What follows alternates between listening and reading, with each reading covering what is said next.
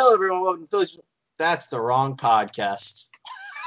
Keep it in. Keep it in. Keep it in. No. Keep it in raw. I am editing the shit out of this. This is going to be like a 15-minute. Now this will be in the podcast. This is going to be like a 15-minute edit.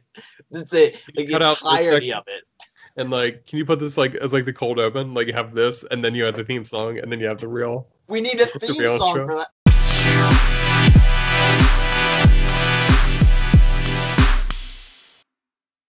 Hello, everyone. Welcome to Caffeine Co-op. My name is Zach. And I'm Brandon. And we're back. I told you we'd be back on schedule. I think I might have lied. I usually do. I don't know. And you fuckers didn't listen. Hello, and welcome back to your Video Game Fan podcast. Yes, we are here today, and we are going to discuss the primary focus, like, logistically, is we're going to talk about what happened at E3. Because it's post E3 2021. However, if you've listened to us before, you know we're going to go on our random tangents and thoughts. And anyway, we always start our tangents by the first topic of choice, which is Brandon. What have you been playing? I've kind of been, I would say, like, I want to ask you about something. When you're really deep into, okay, yeah. That's the end of the show. It's really great getting to hear from everybody. I feel like it's like the end of, like, SNL. We had a great show. Thank you to Electric Tubas. They were great musical guests. When the credits start rolling early in that one episode. Yeah. It's like, wait a minute, it's all fucked up. Yeah, just like that's. Oh man, that'd be great if we just had like just an epilogue that was an hour long. It's just the rest of the episode. You know what? Just for shits and giggles, I'm going to input right here the end noise that I have. Outro. A big thing I've been thinking about is that I feel like with my video game habits, I will really I'll get really deep in one game, and depending on the genre, I will say like especially for the genre, I wonder if you're experience is the same with this. I wonder if do you get really into a game and then you need something else as like a palate cleanser before you go into a similar type of game? I will say my like the way I think of it is like you have rolled credits on game A. You might not be like 100% done, but you're like, you know what? I'm gonna put this off to the side. And then you're like, I have a game that is similar to game A. Let's call that game C. That is like, I don't know, open world shoot 2021. Right after you finished open world shoot 2020. Right. But you're like, I'm kind of feeling shoot blam as game B.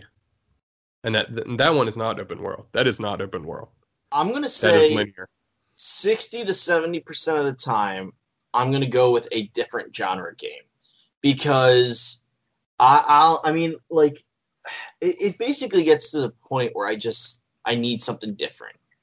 And a good example for me, I think, is even so when I beat Final Fantasy VII, I wanted to just go right into Remake, right? I just wanted to kick Remake in the ass, get right through it, get to the ending that I possibly spoiled. Not possibly, partially spoiled, which we've already discussed. I haven't fully spoiled it yet, but like, I'm still amazed I haven't. Like, I just want to finish that game so I know the juicy deets at the end of that road. Oh, but yeah. Like, after binging Seven for so long, like I started Remake and I just couldn't. Like, I just needed a break from. Even though they're two very different games, like the story, right. Like because it's the same story, and it's just like I don't know. I needed something different, so I do get what you're saying. And yes, to answer your question, like I said, most of the time I'm doing a different genre game. I like that. I think that's all. I was curious because I feel like I know a lot of people who will just go from like just one thing. Straight like all year. I feel like that's and that makes me feel like I'd be going insane. I agree. It's just, it's too much. It would just be too. It would just be. It would feel like you're playing the same thing over and over again. And I guess for the two of us, like I mean, if that's all you're into, that's all you're into. Like I bet like MMO gamers will pretty much just do MMOs like year long. And like if that's your thing, cool. But I think we like variety. I mean, for crying out loud. I'm a JRPG guy that'll go play Fortnite. And, like, that's, like, they're two complete polar opposites. Yeah. It's just having, we like the variety, and I think it's because I think one of the reasons we really started the podcast, like, we enjoy video games as a media, like as an art, and we like all forms of it. Even if you don't like finish it, right? Like even games that you don't finish, it's like, oh, I just wanted to try that game out. Like that's what the two of us like, is we like so many different video games. So even though I'm not saying like a back-to-back JRPG would be bad, like you could have the two best JRPGs ever, but it's just like I probably need like even just a couple of days where I need to play something else mentally. Like another good one that I'll throw in is Pokemon. Like I'll play Pokemon randomly in between games just because it's like just so different from anything else. You jump like, in. Yeah. So you jump in for a bit and like, I would say it's definitely, it's interesting. I feel like, especially with like multiplayer games, I feel like I can like slot in there really quickly as like a quick slice of like, if this was like, if the, am I getting into food analogies? And I hope this makes sense. It's probably not gonna. It's like the game A is like the big slice of pepperoni pizza, and then like the multiplayer game is like, ooh, breadsticks as well. They have they have breadsticks. Oh, these look pretty good. Oh, they have cinnamon sticks as well. Do I want to get them now, or do I want to get them? I should probably get them later as like a dessert thing. We should also get some wings in there, which would maximize. That would be like the third person shooter. We give it a little try. Right, like a little you have to get those. You just gotta get extra cheese, right, on the pepperoni pizza. Oh, like, that's the. Okay. That's I'm trying to think what that's like. That's co-op. That's online co-op. Yes. Makes everything better. It's like the Assassin's Creed online co-op you didn't expect, but like I'll take it. I'm not gonna lie to you. So I will say, all that being said, I talked about it last episode, but I have not gone back to Control yet. I feel like I wanted a little bit of space from Control because there's two DLC packs that came with it on PS Plus. Story last time. Yeah. Mm-hmm.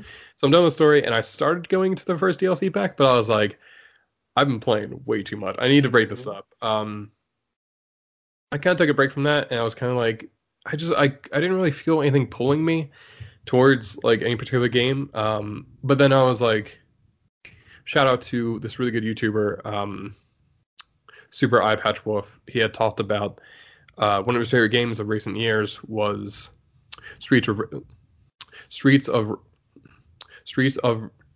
Rage 4, which is a great title for someone with a speech impediment. It does not give me any trouble at all, but it is a side-scrolling beat 'em up, which is kind of like a genre of yesteryear. I feel like they don't come up as much.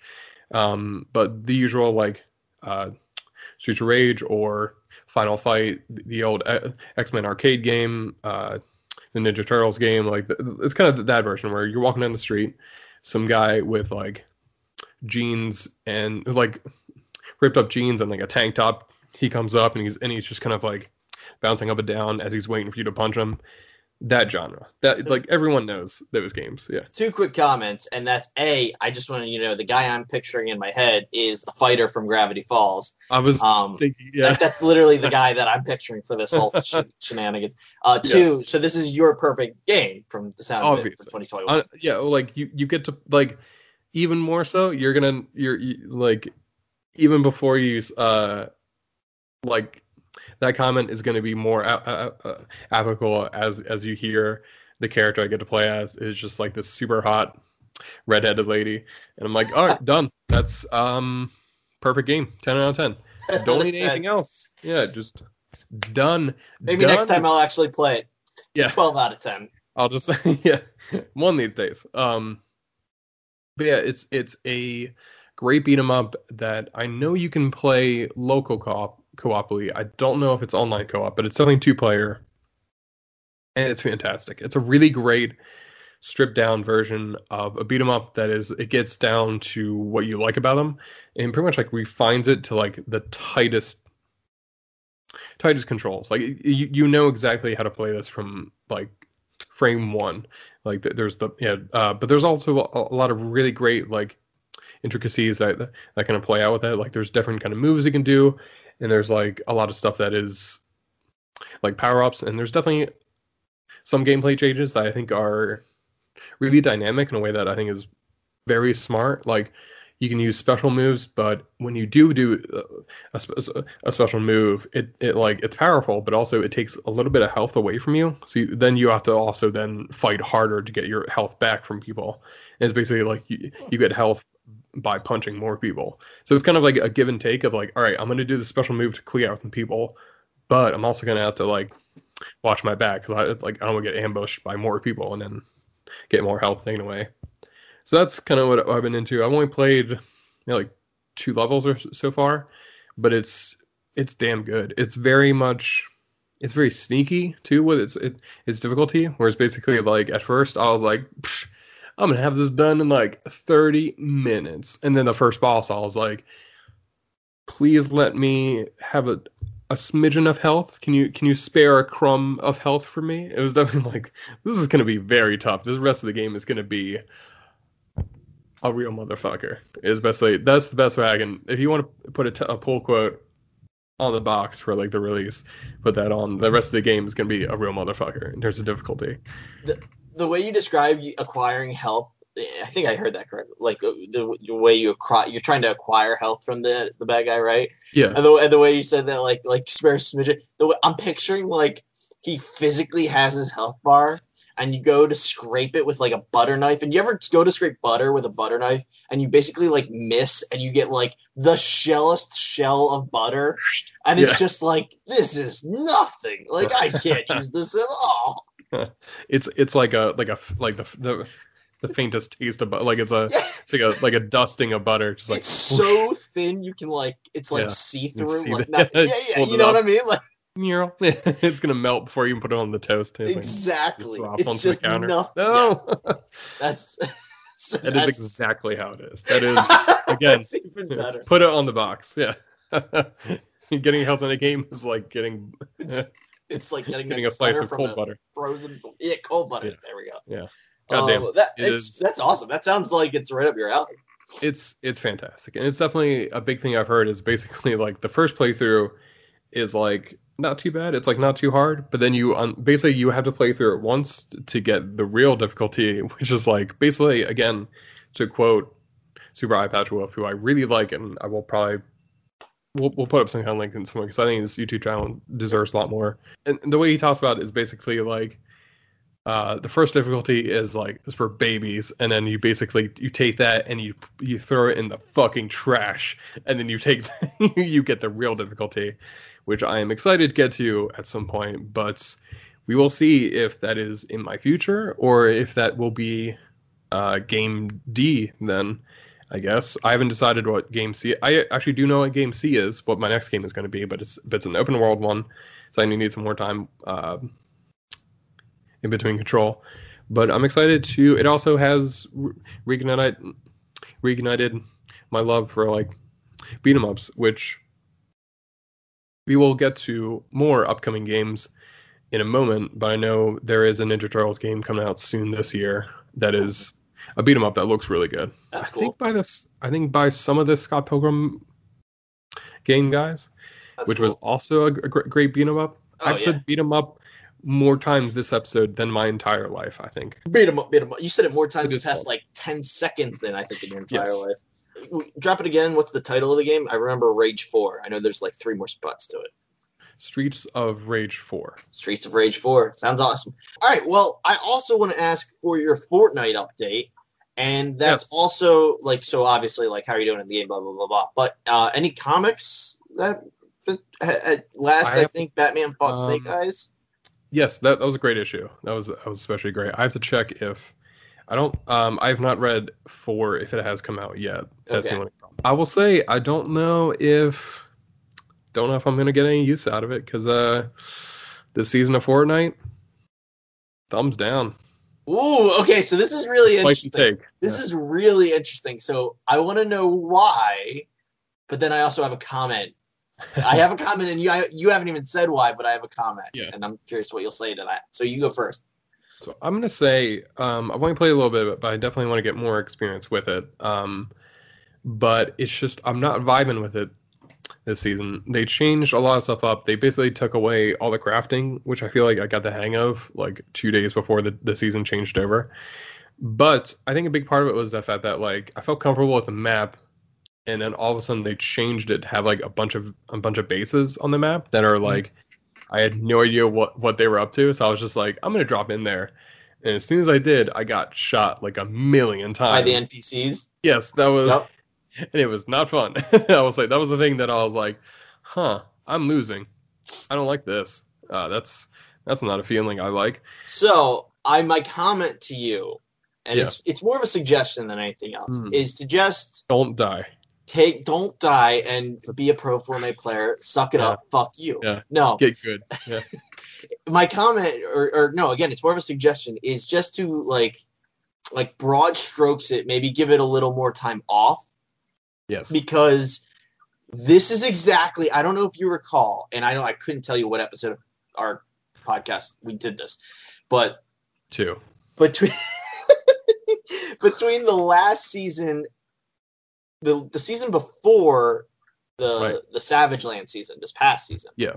So 2 seasons ago was a season I had, and I got it because that was the one that the Mandalorian was in, and I loved it. I played the entire season, thought it was great, loved every second of it. And then when the season switched over and they brought in all this crafting and shit, and I was just like, I don't want any of this. And they changed the map, and I didn't like it, and all this. So again, I'm trying to say, I did the exact same thing you did, and I think you just need like a minute, you know, like a hot second away from Fortnite, and then when you go back, you gotta be you just gotta be open mind. And I'm just saying it because when I came back to the Savage Land season, whatever the hell it was called, I forget.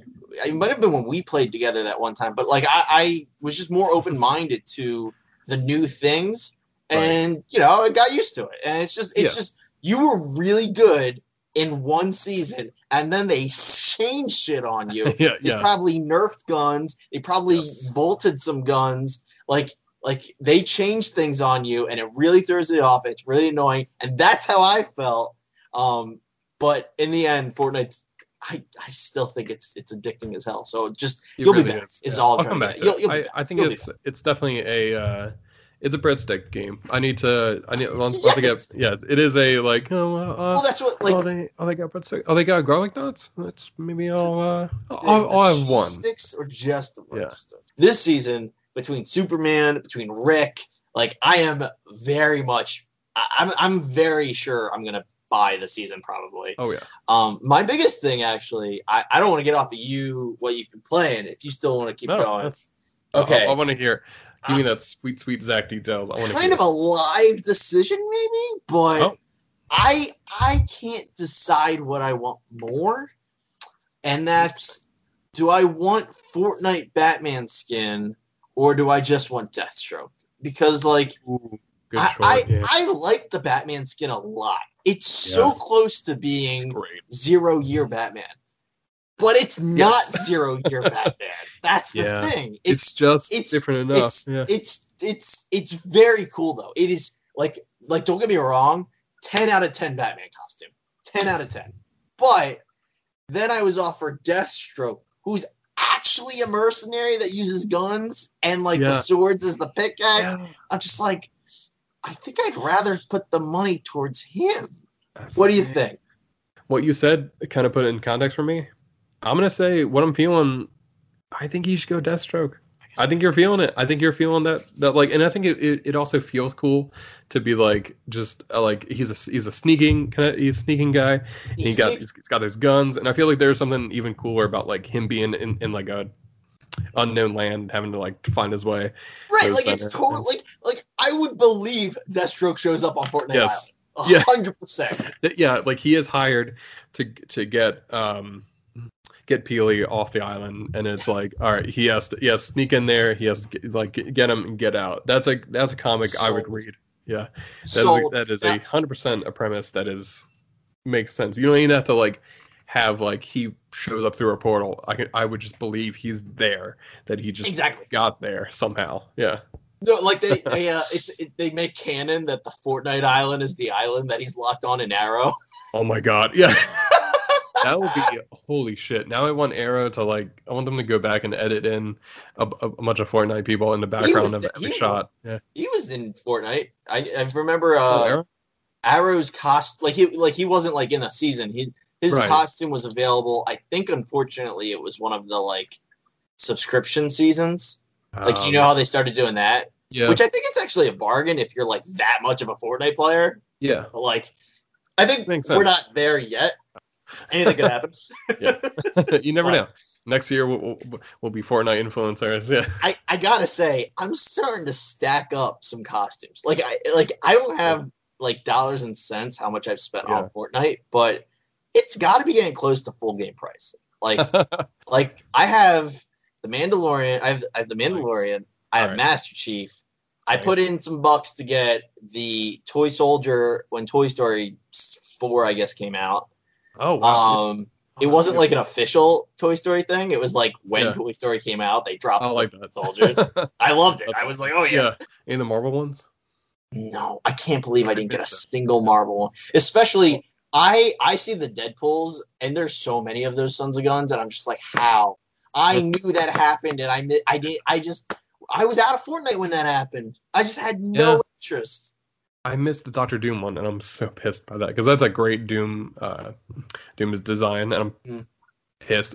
Do you know She-Hulk? How they did her? I thought it's actually like one of my favorite designs for the game, where they start off as Jennifer Walters and like in her lawyer kind of looking outfit, and like a suit, and it's just like a regular person, and then you do an emote, and then she turns into She-Hulk. You know, assuming it's probably going to be off the store, but I'll get Deathstroke if it's still there. Nice. Yeah, I feel like they have like last chance to get it for like 90 days straight. It's never, that's what, like, I wish they were just honest with it. You know, I wish Batman was there, and it was like from date X to date Y, and not last chance for the next 24 hours, and then last chance for the next 24 hours. Yeah, it's like just tell us the actual like. Like they know when it's going to go off forever. So just let me procrastinate the way I'm meant to procrastinate. Right. It's tough. That game, they get you. They get you because I remember they got me with the John Wick outfit too. They got me with that. Their outfits are just so good. They're it's so tempting. I can't. It's just so good of a crossover game. Yeah, and it's free when you don't waste. Money on anything but costumes. It's like, but I do, and this is the point of that. I also, other game, I did start Final Fantasy VII Remake. They dropped the PS5 upgrade, right? So I downloaded that, which that was actually not easy to do. It was a free upgrade, so that was cool. It was a free PS5 upgrade if you had the PS4 version. However, you know how like, sorry, first PS5 owners. Oh, that's funny.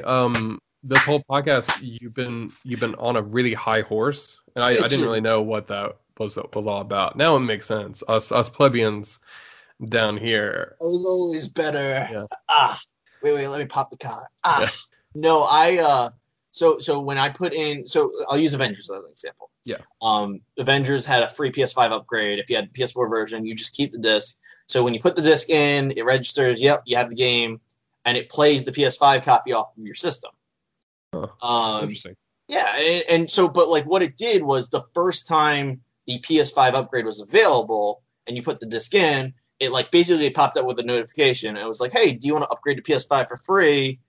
And that was like, yeah, of course. And so that was, there's a few games I have that did that. It was like, World Combat 11, Avengers, I don't know, something else. I can't think of it. Point is, I knew the PS5 upgrade for Final Fantasy VII Remake was coming, so I was super excited about that. And I put the game in, right? The day I know everyone else is talking about it, 6 frames per second, all that stuff. I'm excited. I put the game in, I started it up, and it's like, oh, yeah. And I'm like, no, this is the PS4 version. I know this. I know this. I saw this. This. Right? So I go back and I'm like, I can't figure it out. I had to Google how to get the upgrade. Like it's like hidden in the PlayStation store. It's like it was like, we're giving it to you for free, but you gotta find it. So I just thought that was extremely weird. I had to hunt for this free upgrade, but I got it. So that's my main game I'm getting into right now. It's Final Fantasy VII Remake. I'm back in. Nice. So all that, I'm back into it because I just so the next point. I don't really have anything to say. I only played like half hour since we last talked. Full review right now. Full review right now. No, but the big thing I actually wanted to talk about for like just a couple minutes is not what have I been playing, but what have I been quitting? And I kind of. Oh. I had a mind-melting point on stream, twitch.tv, the_Philly Gamer. Just a little click. But I was streaming. I was streaming last week, and I was playing Kingdom Hearts Melody of Memory. Right. And the reason I was doing that was because it was voted way back when by the chat, and I totally respected it because that was the thing. I was playing Melody of Memory. Right. But as I've said... And, you know, shout out to Anj. Here's your shout out. I know you're listening. Yeah. Here's your shout out because I know she likes Melody of Memory. You got your one, all right? Yeah. I know she likes it. And again, to her and everyone else that likes rhythm games, good for you. I'm glad you got to enjoy it. Fuck that game so fucking much. I hate it. I hate it so goddamn much. And I was just streaming, and I was like, no, why am I playing this game? I don't like it. I don't want to do this. I'm done. And I turned it off and started playing Fortnite. Put down the knife. It's just a video game. You don't have to hurt it. But that's just holding a knife up to your copy. I pull out like the sleeve of a game. So sleeve up. Yeah. But no, the point I want to make is like I've just decided to stop playing games I don't like. Like Odyssey. I've been trying to force that shit for over a year now, and I'm done with it. I don't care about Assassin's Creed Odyssey. I'm never going to finish it. Fuck that game, too. Yeah. Melody of Memory, I'm just not. I'm sorry. It's not for me. Good for y'all. It's not for me. I'm done with it. Yeah. I want to play the stupid shit I like Final Fantasy VII Remake, or Kingdom Hearts 3 for the 5th time, or Jurassic World Evolution, which is just a Jurassic Park simulator. I love it. I love it so much. It's just I love it. Like, I just want everyone to remember that just play like you can play games you like. You don't have to to quit shit. And that's like Avengers. I do like it enough to play it, but I need a break. Right. Like you want to talk about needing a like I did not finish Avengers, but I just already like I put it in the one day and I was just like no, I can't do this. I can't. Yeah. I don't want this right now. Remember guys, just because you bought it and you're pissed at yourself, you spent $20 to $60 on a game. It's okay. You can just say, "Damn it, that was a dumb decision." Yeah. Play something you like. Life's too short to play bad video games. Yeah. Same thing with like with anything. Like if you're like with comics, like there's definitely times where I've had backlog, like a huge backlog of comics of just issues I bought. I will say like there are times where I've gotten a bunch of like dollar issues or like a bunch of issues on sale and I'm like yes, all right, hell yeah, this is the ones I'm gonna read, and then if I get to them I'm like just like I'm just not really feeling it, and that's okay. It's okay to not really feel something and kind of quit out of it and then go on eBay and buy up too many comic lots of too many comics. We were killing it last we talked about it. Oh, it's there. You're was still tearing up eBay.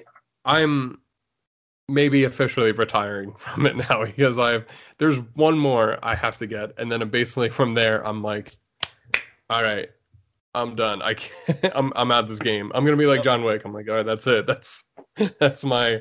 I'm quitting now because basically I don't know if this ever happened to you, and I wonder if this is like this will be relatable. But this was maybe my like not OCD, but like a little bit of like my neuroses like acting up. Whereas basically, I had a bid on something and it didn't work out. Where I almost got the Amazing Spider-Man series from 2015 after Secret Wars when Dan Slott was still on. Where basically I have most of Dan Slott's run except for that like final section from when Parker Industries starts to Red Goblin. Like I do not have that. Yep. That run. I think which basically like. It's basically like issue 1 to like 32, and then it renumbers into like 7 into like legacy numbers at that point. Mm-hmm. So basically, I was like, I almost got a really good deal on 1 to 32, and I was like, I almost got it for like super cheap, and then someone swooped in the last minute and outbid me hard. It was definitely like I almost got it for like $25, like the whole lot of like 32 issues. Yeah. Someone swooped in with a $70 bid at the last second. Basically them being like, no. I'm just gonna take this. That wasn't I'm trying to get a deal. That's just like, no, just take the money. I want them. I'm just gonna buy it out.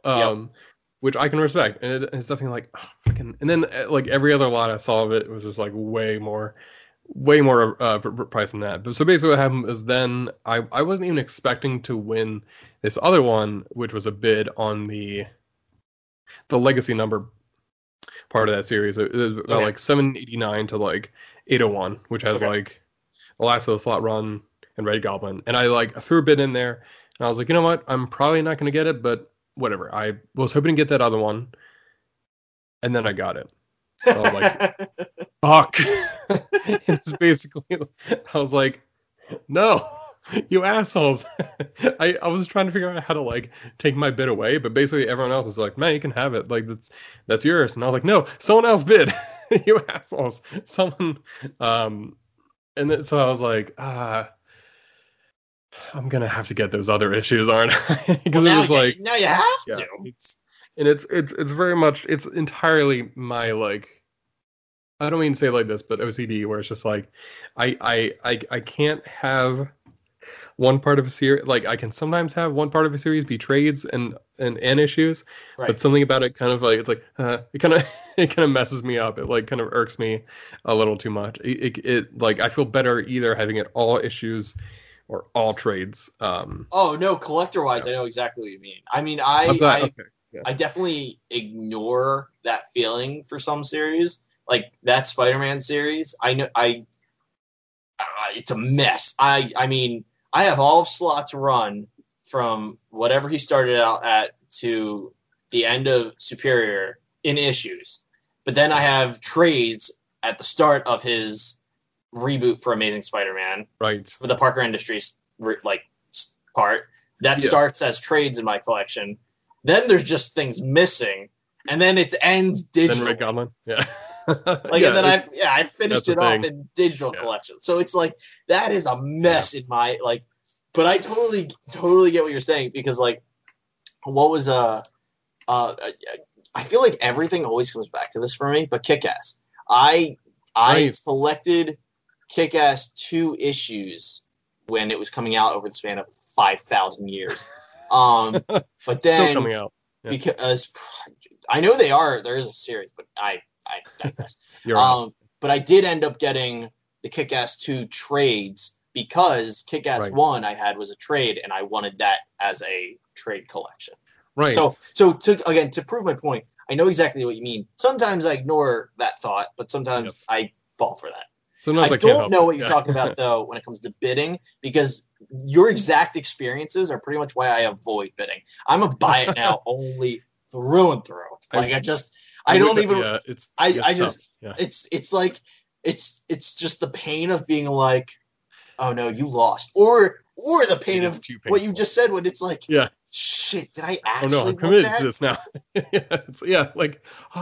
No one else wanted this. Anyone want a crumb of this? It's tough. Because I definitely bid on things, and it's like, okay, if I get outbid, it just I didn't need it that much, and then it's like when you win, you're like. Well, that's where we're at. Fuck y'all. Yeah, it's I swear there was two of them. I didn't know I cared that much until they ended. Where I was like, oh, there's a Dr. Fate run by J.M. DeMatteis. He's a great writer. I love that guy. I'll throw in a bid. And then when someone else bid, and I was like, no, you motherfucker, no, you're not getting this. This is mine. And then I just started raising it up, and it was like. Almost got it, and then someone swooped in right at the end. I was like, "You son of a bitch! You cheated me out of this run I didn't know about until 10 minutes ago. You got me." And then someone got me with a Taskmaster run that I was like, "I don't actually care that much." And then they started going up in the bidding, and I was like, "I actually do care. Give me that, give me that run." It's just me bidding. eBay is a cruel, cruel mistress. I'll tell you, man. We are talking. About the three of E's. of the 21 kind, E3 2021 came and passed. Let's talk about it. So, E3... You're wondering what that sound was. It was because Zach and I had to take a quick P3, which is where we both go pee for 3 minutes each. And then we come back. How long were you sitting on that pun/joke? Almost as soon as I went to the bathroom. It was basically like, let's break to go to the bathroom. And then, ba-ding! And then just thinking of that. Like, like Metal Gear Solid !! Went over my head almost as soon as I went to the bathroom. That will stay in the podcast. Okay. I will not edit out your joke. We are going to talk about E3 2021, though. And I got to say, I have plenty to talk about. However, overall, Brandon, I want to know what your overall feeling was first. And my overall feeling was, okay. I will say, I think, I'm just going to say it. You know what? I'm just going to say it. It's pretty fucked up that Nintendo just murdered it and is going to get away with just that they're just able to walk free. I think that's pretty like criminal of them to just come in there, absolutely kill it, capital K, and then just we out for the rest of the year probably. Like that is my impression of E3. Okay. Well, I got to be honest, Nintendo was last on my list just because chronologically, but yeah. I will say, as far as E3 goes, I do think they had probably my most interest, my most intrigue, however you want to say that. Yes. I enjoyed it. I enjoyed the Nintendo Direct this year, or the C3. We can talk about that first, because that's, why not? If that's what it is, let's do it. Let's just do it. Yeah, we can get Nintendo Direct, I got to say, you know, I don't know what they're going to do when Season 2 of Super Smash Bros. Ultimate is over. Because if a Nintendo Direct starts and it doesn't start with a Smash character reveal, like, why am I even watching the Direct? What's the point? Yeah. Why am I even here? Like if it's... Because here's the thing. They do the same thing every time. And, it works. And they start off with a character reveal. Every time. It's like, okay, this is why you're here. Boom. And then, like, here's a bunch of stuff that you like, you didn't know you liked, or you did like, and you didn't know you needed, and all that. Like, then the classic Nintendo stuff's in the middle, right? The like, meat and potatoes of the Direct is stuff you didn't even know about that's like, oh, it's good, but it's not like that shock reveal, right? And then the last thing of a Nintendo Direct is always some shock reveal. It's always like, one more thing. Right. We got something, I got something in the back. Literally, they'll be like, "Oh, and here's one more thing. Thanks for watching our Direct." And then they do the snap, which I will say, I feel like the snaps were a little off this time. Guys, get your snap edits together. Like, I think I could have edited that better for you. Just saying, we could have snapped better. Anyway, snap. Anyway, they did a character reveal. It was Kazuya from Tekken. Did I say that right? Yeah. As you can tell, I don't know Tekken. So this character does nothing for me, unfortunately. However, I will say, I forget the exact list, but I saw like the list of like all of the different fighting games that have now appeared in Smash, and that's just one of the. It's awesome. It's awesome. It's really cool. It's like Tekken, Street Fighter. I'm not gonna get any others. I'm not gonna say more. Yeah, but I think there's four. I think there's four total games. I'm trying to remember. I keep talking because I know there's one. I don't think it's Final Fight. Is it Final Fight? I'm trying to remember if it is It was Terry from Fatal Fury. Fatal Fury. Thank you. I knew it was like FF, and it wasn't the Fantastic Four I was thinking of. I can tell you that. So at least Fatal Fury, Tekken, Street Fighter, like. It's again, this character does nothing for me, so I'm a little personally disappointed. Right. But on a whole, I respect the hell out of this. Like this is awesome. This is this game. I mean, Smash Brothers. I mean, we just nerded out about Fortnite's crossovers for an hour. Now I'm here to tell you, like, when it comes to a console game, I don't think there's a better crossover game than Smash Brothers. It's insanely. I mean, I still stand by. I was upset when Sephiroth got announced, and then I was like, no, wait, that's actually awesome. Like, you have dope. The greatest RPG character ever that's in this game, fighting Pikachu and Mario, stabbing Mario. Like, then you have four different fighting companies. Their characters are in this game. Like, that's insane to me. That's so cool. It's so weird. Like, it is. So again, it's like, it is so bizarre. It is crazy to think that, like, Tekken is usually like a Sony property, like mostly on PlayStation. And if you fast forward from then till now, seeing a Tekken character throwing Ganondorf into a volcano, it is extremely satisfying. I think I'm so happy to see it. I will say that trailer, especially for him, pretty much like his character trailer was pitch perfectly, like extremely my shit. Just showing him carrying characters one by one and throwing them into a volcano, which is a bit from Tekken, where several characters have been thrown into volcanoes. So it's them. Oh, see, that makes that even better. I didn't know that. It's basically making fun of Tekken, of like, this happens a lot. Do you not notice this? And the Kirby one is obviously the best. That's like my favorite of all. Well, that was the most Nintendo, like, again, they just know their brand, like, right? Like, so that character trailer finally ends, and the last character he throws off is Kirby, and Kirby just whoop, whoop, whoop. Like, it was perfect. It was perfect. It makes me want to get back into Smash Brothers too. It's still been one of the things I was like, damn, I should play more. This is a great game. I still have yet to do the campaign of sorts, and I want to play more of it. It was a little tough because it was kind of, I think it's gonna sound ridiculous, but I think the Mortal Kombat campaigns and Injustice campaigns have kind of ruined, like, well, they have such good funny story game campaigns, and I'm not I'm like, genuinely, like, they have a story, you know. Yeah, the story is like really solid, and in the way they're able to convey, like, you're playing as this person, and then it naturally morphs into you're going to fight this person now. And I think that it's so expertly well done that, like, now that we're kind of able to socialize more, it'd be fun to. I do also want to play more with people again. I think Smash Brothers especially is a perfect playing with other people in the room kind of game. I think we can agree Smash is the best fighting game with friends. Yeah, like don't get me wrong. Like, I still technically haven't played my Mortal Kombat game, even though I know I did the thing. But like, I know Mortal Kombat is like one of the top rated fighting games of all time, right? Or like, even like, I'm gonna forget everything because I'm on the spot. But point is, there are probably better fighting games, but when it comes to socially, I think Smash just, I mean, that's the game. That's the go-to. Like, at your house, everyone's over. What are we gonna do? Let's play Smash Brothers. I think there's only one character left, though, right? I think that's it. I believe so. And yeah. I gotta assume that they're gonna announce it, like, I don't know. I'd say probably September.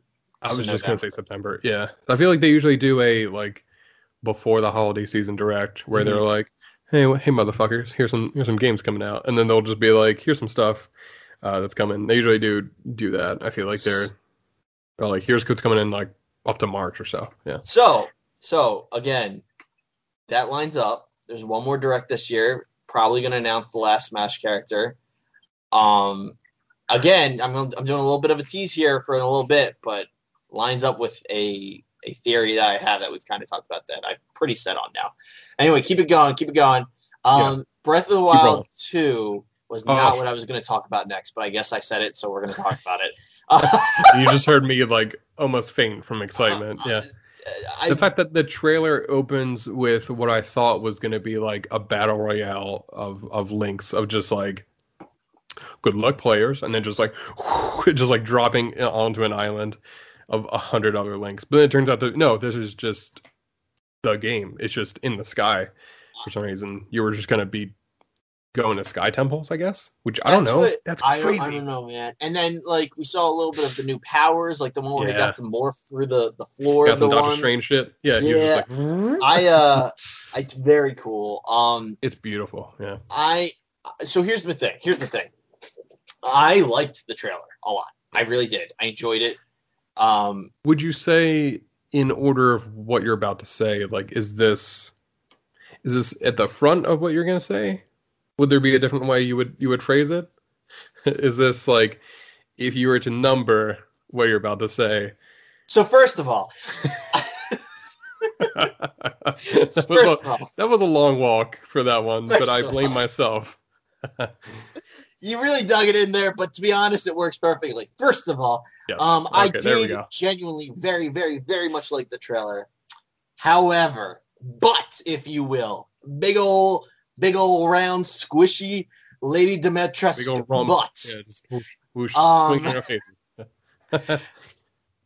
I have never, ever thought this about any other game, and it was very sobering. This felt like a Kingdom Hearts 3 trailer in the sense that it gave me a lot of stuff I liked and nothing at all. And I was like, wow, it was a little sobering. It was a little sobering because I was like, this is like an early Kingdom Hearts 3 trailer. And that worried me a little bit. It was like, and then you get the release window of 2022. So I'm awesome. I'm ecstatic. Like next year. Great. But I had that trailer, the Breath of the Wild trailer, 2 trailer. It's got me in conspiracy mode. And here's why. 2022 as the release window means one of two things.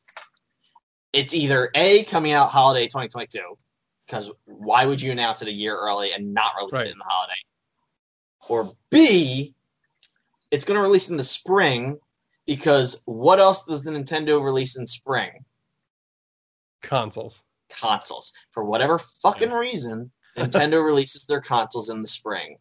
We did not see at this Direct the new Nintendo Switch that everyone and their mother knows about by now. Yeah. And I forget if we talked about this or if it was a text or if it was just Twitter, but when they were like in the Direct, they were like, we can't believe it that the Switch has been around for 5 years. And I was just like, fuck, really? Yeah. Like it's been around 5 years. Hearing them say that in the Direct, hearing that there is a new Zelda game coming next year, I am convinced not only is the new Nintendo Switch dropping sometime in the spring next year, but I also do think, and kind of relatively like deserved, I guess, because it's been so long, I do think it's going to be basically their next generation console. I don't think it's just going to be like, it's not going to be a Switch Pro. I think it's the new Nintendo Switch. And it kind of sucks because I love my Switch as is. And I don't I can't imagine anything else better about it. And I know the rumors it's going to be like 4K and all that other shit. And that's great. But that's why I have a PS5 and that's why you have a PS4. Yeah. Right? Like, that's not what Nintendo is about. So like, if that's all they're bringing to the table, like, just let me wait a second. Playing these games. Let's back it up here. That's why I have a PS5 and you have a lowly PS4. That's not how I said it. I specifically was like, you slowed down and you had a monocle on, and then you looked down your nose at me. I was a little offended by that, and then just you flung mud onto your camera. Look, just trying to get it on me. Yeah. If it makes you feel any better, once I got the Final Fantasy VII Remake upgrade for my PS5, I have like 30 gigabytes left on that console. Oh, shit. Yeah, I'm fucked. It's PlayStation needs to figure their shit out so I can expand that. 60 days where you gotta like pack it in and like 20 gig hard drive. So back to the new Nintendo Switch. I'm convinced that that's coming next year. It's their next gen. It's not just a Pro. And I think Zelda's going to be another launch title. They'll probably be cross. Like I'm guessing they'll release a Switch and new Switch version. Right. Yeah. So I think we'll get to play Zelda when it releases, like without a worry. I hope so. Yeah. But I do think this. And the other thing I was hinting at was Smash. Smash is almost over season-wise. So it kind of makes sense if they're like, and here's Smash Ultimate, the Game of the Century edition with everyone included on the new Nintendo Switch. Like, I'm convinced. They really screwed themselves with the title Smash Brothers Ultimate. You really should have just like held off on that. There should have been like Super Smash Brothers Semi-Ultimate, soon-to-be Ultimate with DLC. Just keep Quantumania Ultimate. Like it keeps on getting bigger and bigger. It's just gonna be like 1,000 subtitles at this point. So again, to wrap up my thoughts, I'm not shit on Breath of the Wild at all. I hope that didn't come across like that. I really did like the trailer. I was a little iffy about the not stuff we didn't see, but I also think that's because this is a secret launch title for the next console. Yeah, Brandon, I'm pissed because there's no Zelda. Where that elf princess? I wasn't gonna bring it up, but where that elf princess on its mooch? Yeah, she got swooped in, right? Like in the trailer. Yes. There's a.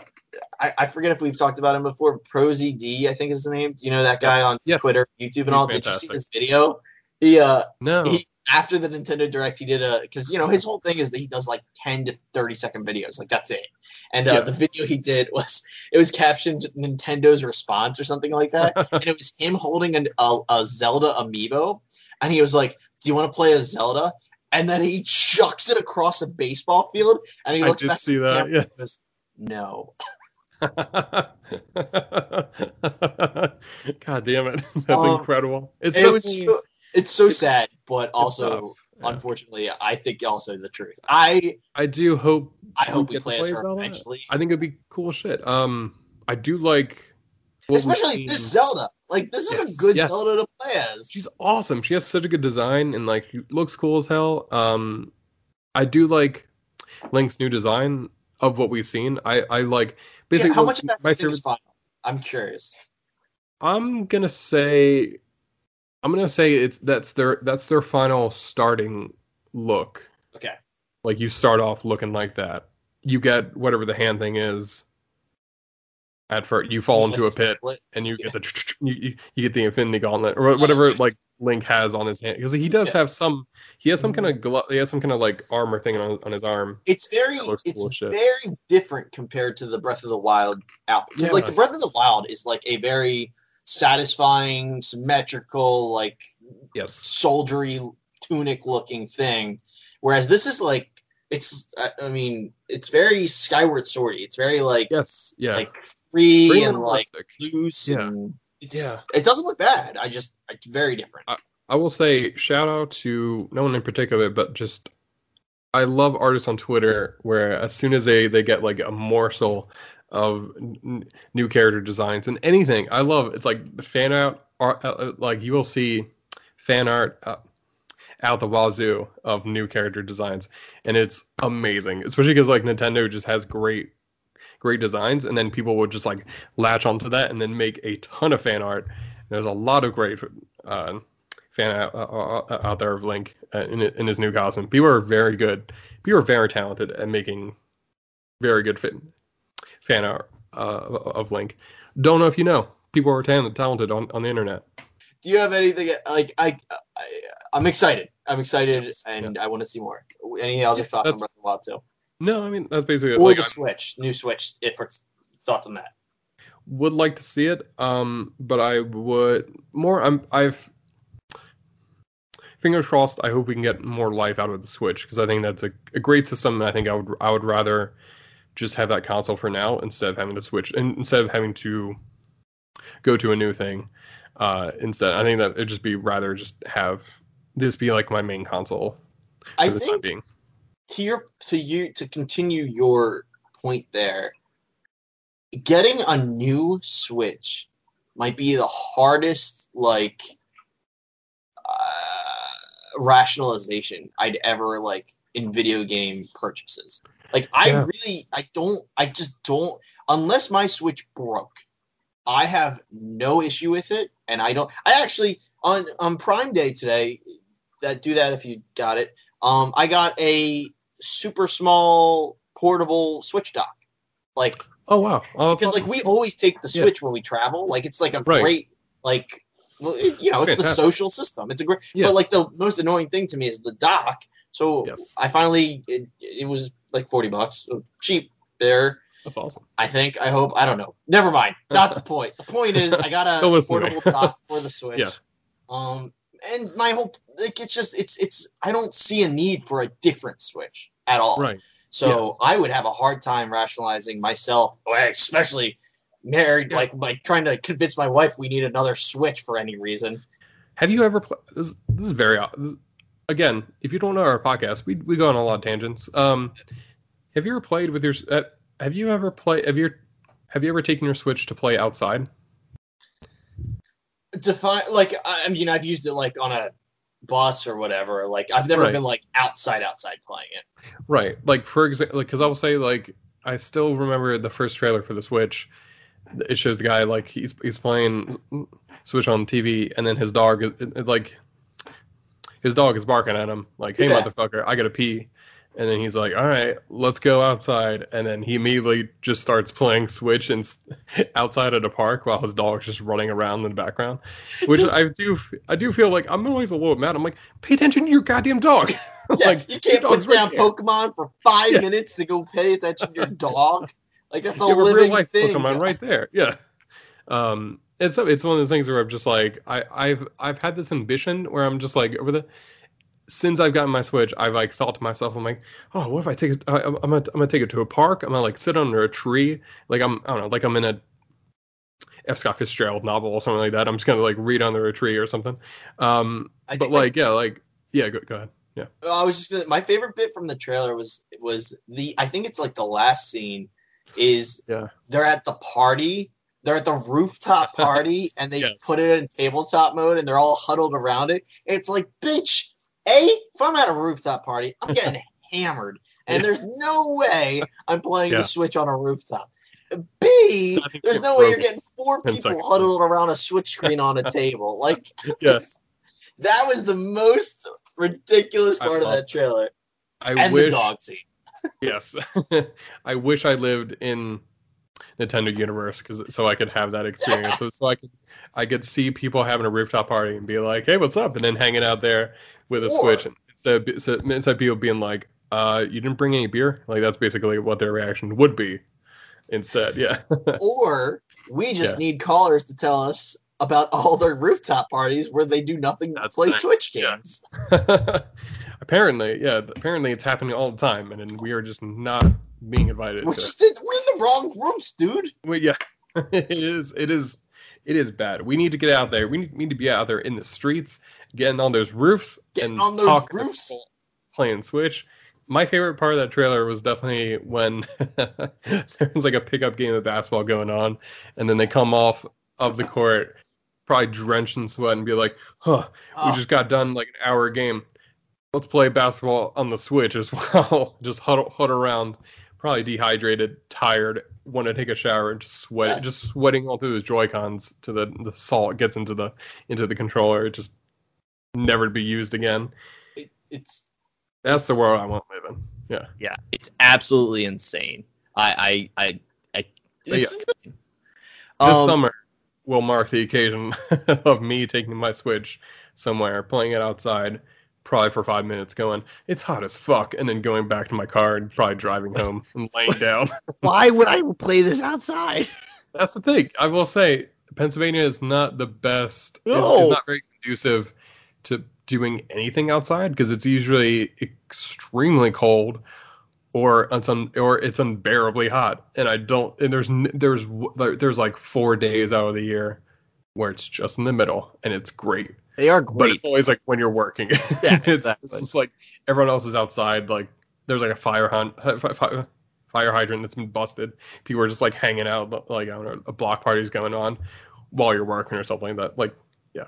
Apparently they're the ones that have the Switch parties. Anyway, moving on. So yeah, I think there's a new Switch coming. And you know, Breath of the Wild 2 looks good. Looking forward to that robot arm thing, Kron. Anyway, real quick. Boom for Nintendo properties. Mario Party Superstars. I'm pumped about that one because I love Mario Party, but I haven't gotten the new one because I hear a lot of criticism because it's so. It's the classic Nintendo issue of too much dependence on the gimmicks, whereas this is just a collective of classic Mario Party stuff that you can use with just basic controllers. So I'm excited for that. I'm pumped. It's fantastic. Yeah. I love Mario Party. WarioWare. I feel like you were pretty pumped for this one. This like caused my head to explode because I did not see this coming at all. Because basically the last WarioWare game we got on 3DS and it was part of like the swan song of the 3DS. It was basically like The 3DS was being put onto a ship and then just like shipped down to the ocean, and someone's gonna fire an arrow out into it as it was like the Viking funeral for the 3DS in that last year, because it was Nintendo being like, hey y'all, get your games in now or they're not gonna be on the 3DS, and that was kind of part of it. There was like that, and there was a Metroid game on there. Interesting. How we'll talk about it. That's interesting how both those games were on 3DS. But WarioWare Gold on 3DS was fantastic. I love that game. Definitely, if you have a 3DS and like WarioWare, really check that out. Great game. It didn't sell well, so that's the only thing. It's like it sold okay. So I basically thought like, oh, WarioWare is kind of. I honestly thought it was done for like a generation or so. Like it was going to take a while till we got something else. And then they fucking rolled out the red carpet for it. They were just like E3 2021. Here's Wario just talking shit on everybody else, talking about like his. Don't know if that picked up on the mic, but there's like even the weather is agreeing with me with it's just going wah! Thunder erupting. I just look up in the sky. There's just like a mustache forming, like wah! But I'm so excited for WarioWare having a big release on the Switch. It's going to be I'm excited for you. God. Like I feel like it's well deserved. Two quick comments. One, what you're telling me is that this is another sign of the apocalypse for the Switch and another generation console on the way next year. That's a great... I didn't even think of that at all. Just saying. Just literally thought of it as you were explaining the 3DS thing. It's just more proof in the pudding. My second comment, and this is nothing to do with anything right now, but because of the Wario talk, it's just made me think... How fucking hilarious would it be if after all of this time that the last character for season 2 of Smash Brothers is finally Waluigi? I would respect that. I feel like that would be that's not my first choice in what I was looking for, but that would be insane. That would be an uproar of just like every just millions of fans clapping in Twitter formation, just like it's her. It's like this is it. It's the final character you're getting in this game, and you finally got your Waluigi. Like I think I'm gonna call that my pick. That happens. I'm just gonna say that now. What if it's just Wario again? It's just Wario 2. It's just Wario in his new WarioWare outfit. I don't even know if he has a new outfit, but it's like that's what it is. That's what I want. That's I love WarioWare and so excited because I love chaos, and that game is pure chaos. Undoubtedly. So the last thing I wanted to say quick before we get into Metroid, which we've hinted at a lot, Mario Golf Super Rush. Yes. I don't know why. I mean, I haven't played a Mario sports game in quite a bit, and I know you have your history with Mario sports games, but I thought this game looked just a lot of fun. It looks great. It looks a lot of fun. But like, I just thought this game looked super fun, and so I just wanted to really say hectic. That. Maybe and, like, it looks really energetic and weird, and that's what I want from like a Mario sports game. I want it to be good, unlike Mario Baseball, is probably the best way I can put it. I think Ryan is like, I imagine he's like telepathically like feeling anger right now. He's probably like getting angry as we're recording and doesn't even know why. He's like, why am I feeling this way? He just says like controller to just destroy. One of these days, I'm gonna buy him Super Mario Baseball Wii, and we're getting him a review out of them at this point. But I'm excited for Super Mario Golf. It looks weird, goofy, and the exact kind of energy you want from a game like that. It's different. I agree. It just looks like a lot of fun. Yeah. So, Metroid. Let's close out Nintendo. I had some beef with this one, Metroid Dread looks like a great game. I'm just putting that out there ahead of time before I get into quote unquote beef zone. Metroid Dread looks like a lot of fun.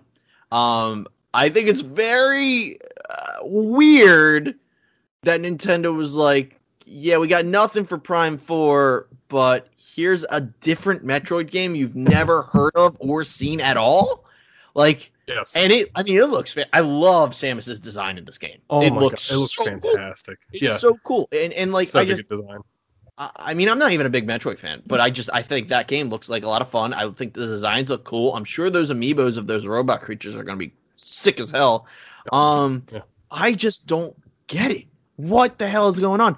And then the thing that really bothered me, the beef, the ground beef, my hand is in it. Like, I'm just squishing it right now in my hands. Like, the ground beef. I can see the juice coming through my knuckle. Like, I'm just, what? I don't get it.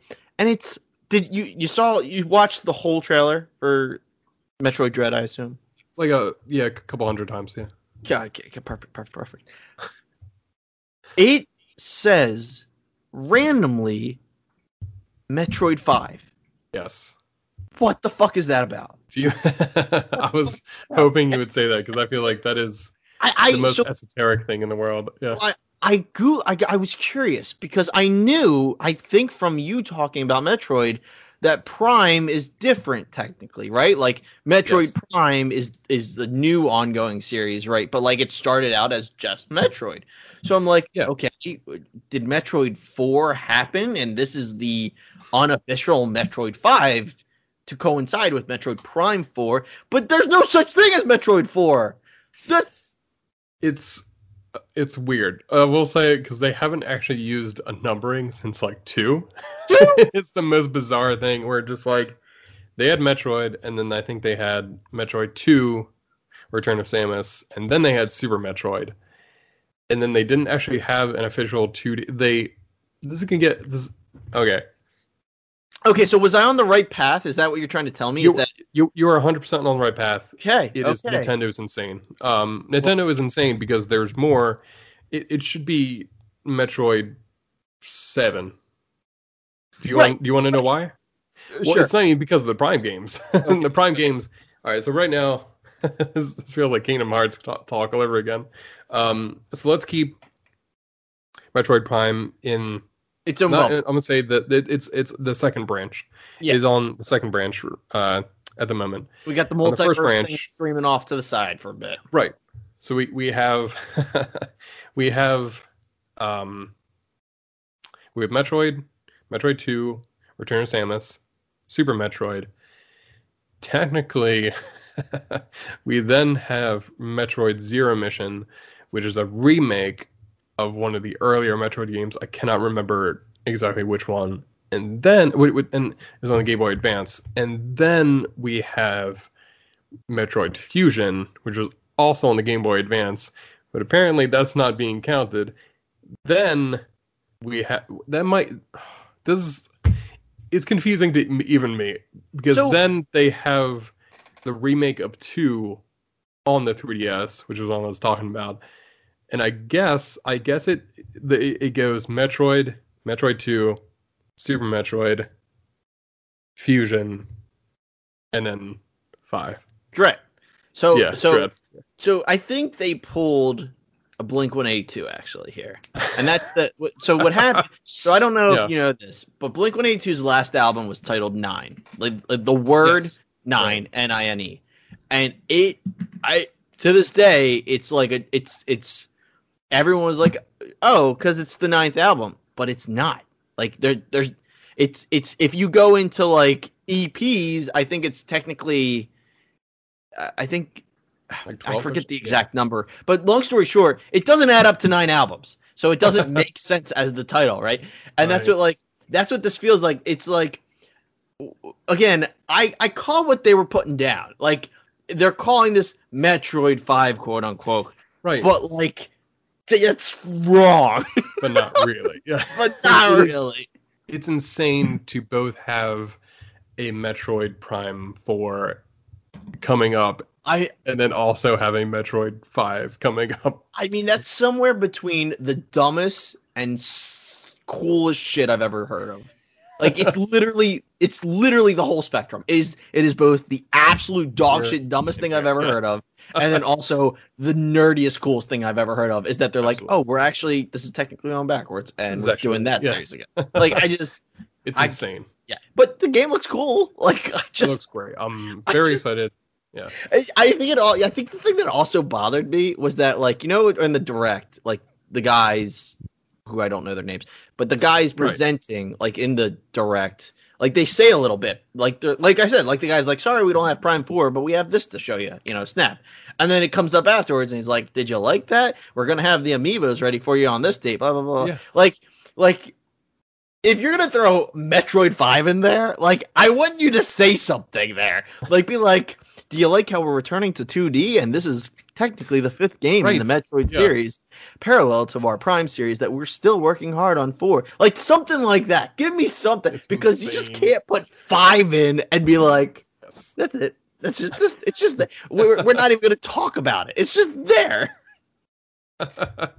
It is. I blew a gasket insane. Watching that. I watched that trailer 5 times just because of the title. Like, literally, just so I could be like, why did you see this? Why?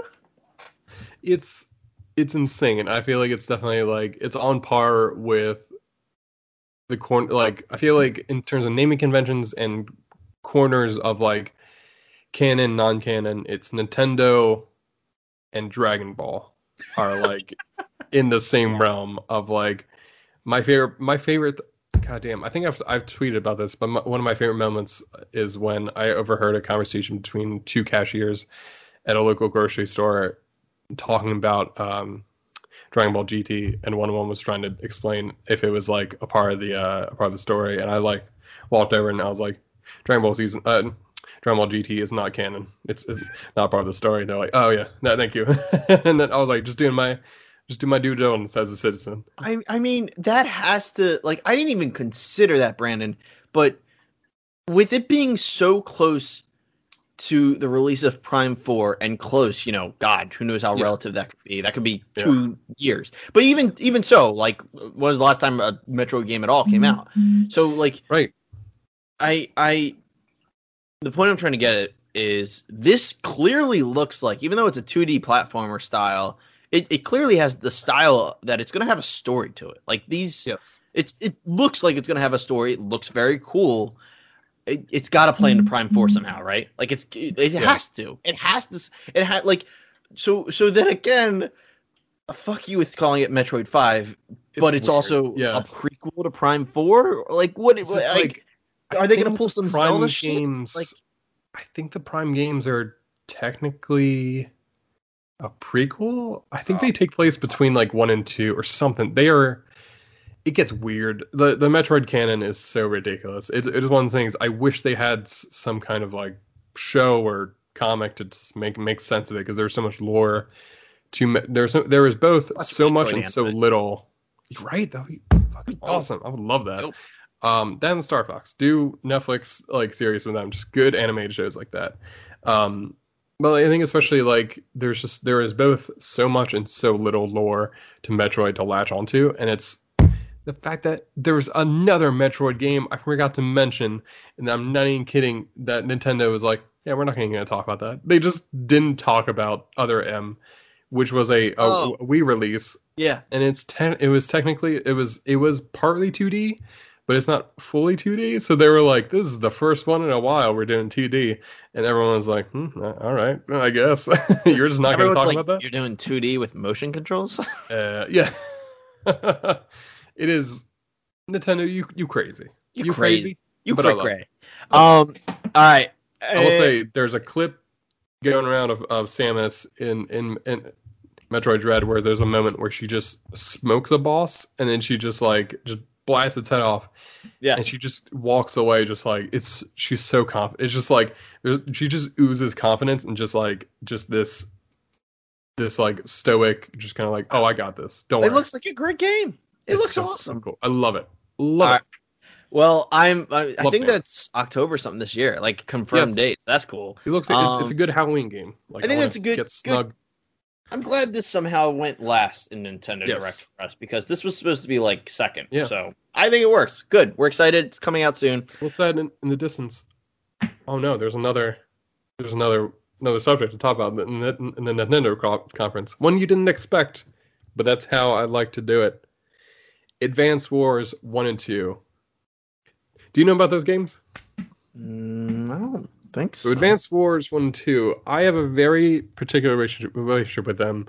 I think this will clue you in why I'm excited about these games, is because I used to play this with my cousin when he had his Game Boy Advance and he had Advance Wars on it, and you would basically be able to take turns of, it was like a tactics game, but you would take turns with somebody where one person would take their turn and you would hand off the Game Boy Advance to the other person, and then they would take turns. That's it was amazing.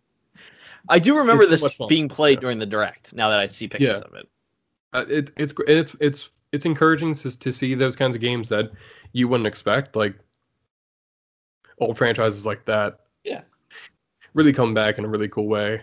I think that, and yeah, I'm really excited. So that's one of the things I want to talk about because it was like I love the subtitle. A really big, reboot camp. I love it. Yeah. It is a very cute title. It's something like I was like, oh, very Nintendo-esque. Little rascals. Yeah. Yeah.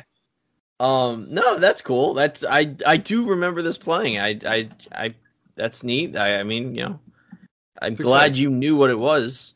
Thank you. Yeah. Yeah.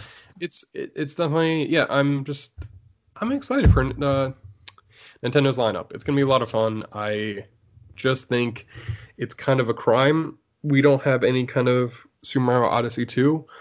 What is going on with Super Mario Odyssey 2? Where is that? Where is Peach's Odyssey? Where Mario is it's just nothing right now, right? Like they just haven't. He's hanging out in space and doing genetic experiments on moon things, rabbits and moons. Yeah.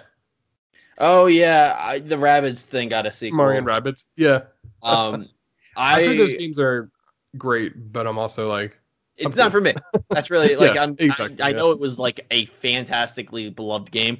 I do think it would look cool, Mario, like that screenshot of him like double fisting like two guns, like just die hard. Yeah, just like going in John Wick style. Yeah, just like him doing that is will never not get a laugh out of me. It is amazing. Yeah. They're not for me. I will say I think I might have said this before, but like Mario and Rabbids, I remember even saying this, being like, I'm not really into tactic games unless it's Advance Wars. That's basically my thought process for the last few years. Yeah. And then they got it. They got it. You got it. They're hooks in me. All right. Anything else Nintendo or moving on? Pretty much. I think they didn't show it. No, I think they showed it at a different conference, but I will talk about another tactics game in a little bit. So I'm excited about it, but let's move on. Yeah. Okay. So I'm going to jump before we do the big Microsoft I don't know. Anyway, before we do Microsoft, I'm going to do Square Enix because it's the only other one I knew, which did their own thing. And that was, there's basically two big things that came out of it, right? It's the Black Panther expansion for Avengers and it's Guardians of the Galaxy. So I just want to, quick talk about these. And that's Black Panther. I think it looks fine. I think it's visually the most appealing of the Avengers looks, to be honest. Yes. Yes. I think Claw looks pretty cool and unique for a villain, which I think is our biggest issue with the Avengers game from a from a consumer point. We talked about their villain lineup as shit, and like even their DLC villains is just Hulk again and again. So like I think Claw looks really different, and I think the designs of everyone looks good. So I don't know. I don't know if I'd go excited, but I'm happy with it. Right. That's a good way to put it. Yeah. Yeah. Guardians of the Galaxy. Do you have anything to add for Black Panther? No, I'm good. Yeah. All right, cool. Guardians of the Galaxy. I think it's more promising than Avengers from Square Enix, straight up, and a couple of reasons why. They're focusing on one character. You know, I'm sure you'll play as other characters in the game at some point, but for the most part, you're just going to be Star-Lord or. According to them, you're just going to be Star-Lord. So I think it's good to know right out of the gate they're focusing on one character. Right. I think the designs look much better. I think every Guardian's design looks better compared to every Avenger. Like I think, I know people still had issues from what I heard, but I don't think it's anywhere near as much issues with the Avengers designs. Yeah. I will say. And I don't know if you feel the same way, but I think this is the most talked about. Is Rocket's little braid thing is a weird design choice. It's not. I don't like it. It's the only thing that's like, why did you give him Thor's beard in Endgame? Like, it's weird. Yeah, it's a weird choice. That's the only one that else looks fine though. Like, yeah. I thought Star-Lord. Like, I mean, he I know he's got, you know, Star-Lord from the movies jacket, and he's a blonde, generic blonde guy. But like, I think it looks good. Like, I don't like. You know, that's all Captain America is, and they somehow screwed that up. I know, goddamn it. I don't know how that happens, but like, it's one of those things where it's like, it looks good. I do wish they did a little more unique. I wish they did like maybe a little more comic booky, like a little more to the comic book. That's what like that would be interesting. Yeah. It would have been neat if they went more with his comic book like uniform look. But I think I already saw that's like DLC, so that's probably right. Okay. But like. I'm glad I'll be able to play as that, but it would have been neat if that was part of the story. You know what I mean? Yeah, it's tough. Yeah, it's one of those things where I'm just like... Drax, Gamora, and Groot look like Drax, Gamora, and Groot. Which is good, right? Like, I will say, I think Drax's modern design is better than his old one. Sure. I was just reading an old Captain Marvel issue way back, like one of the older ones from like classic... comics, and Drax, he shows up, he looks so fucking weird. He has a cape and everything, and he looks so goofy. I'm like, it's ridiculous. I'm like, thank you, James Gunn, you did a great job. Like, you know what, in retrospect, I think that was a good choice. I agree. But yeah, so like overall, like I just think compared to Avengers, I feel good looking at Guardians game characters.